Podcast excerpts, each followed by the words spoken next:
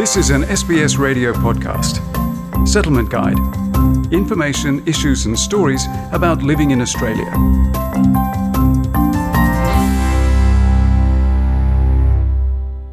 According to the latest survey from the Australian Human Rights Commission, one in three workers say they've been sexually harassed at work over the last five years. But sexual harassment in the workplace is unlawful and shouldn't be tolerated.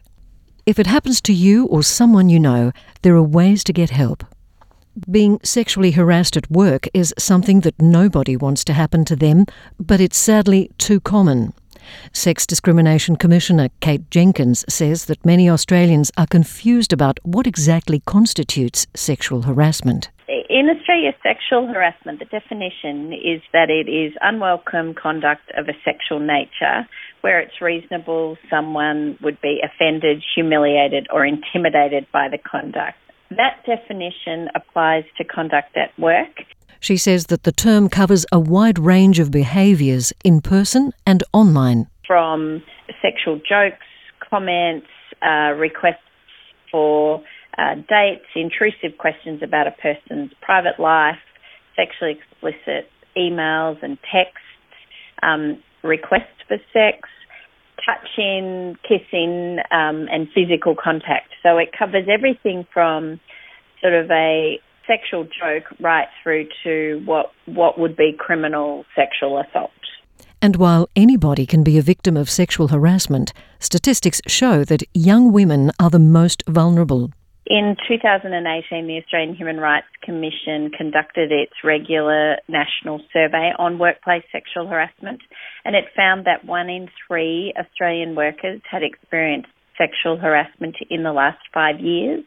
Uh, that's both men and women. So 39% of women had experienced sexual harassment and 26% of men. And the most common victims of sexual harassment were younger people, so people under the age of 29. Nicole McMahon is the General Manager of 1 800 Respect, a support service for people impacted by sexual assault, family violence, and abuse. She says that people from migrant backgrounds can face stigma and additional barriers when asking for support. Some of the barriers for women from CALD backgrounds include things like obviously language, um, the fear of discrimination, um, issues around settlement and immigration, their history um, before migrating um, of torture or trauma, and lack of that community or family support.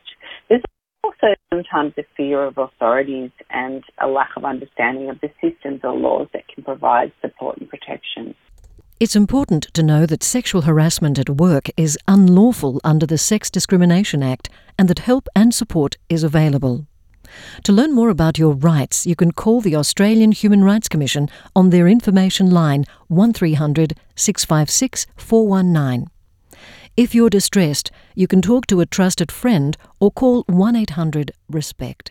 1 800 RESPECT provides a free and confidential um, telephone and online counselling 24 hours a day, seven days a week. So when someone calls 1 800 RESPECT, they will talk immediately to a very experienced counsellor who will help the person calling understand their situation and what is the right path for them.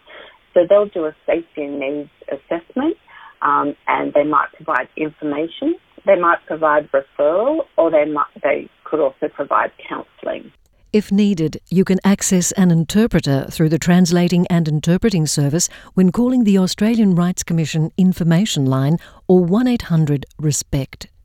Once you have decided to make a complaint, you can talk to a human resources representative, your employer, or the union at your workplace. Kate Jenkins says that employers should take your complaint seriously, but it's also possible that they don't know what to do. The response can be varied some um, employers will take the complaint seriously and investigate it and take action. Others are less informed about what they need to do, so they can also call the Human Rights Commission to ask for help on what they should do in response. Um, so it depends on your employer.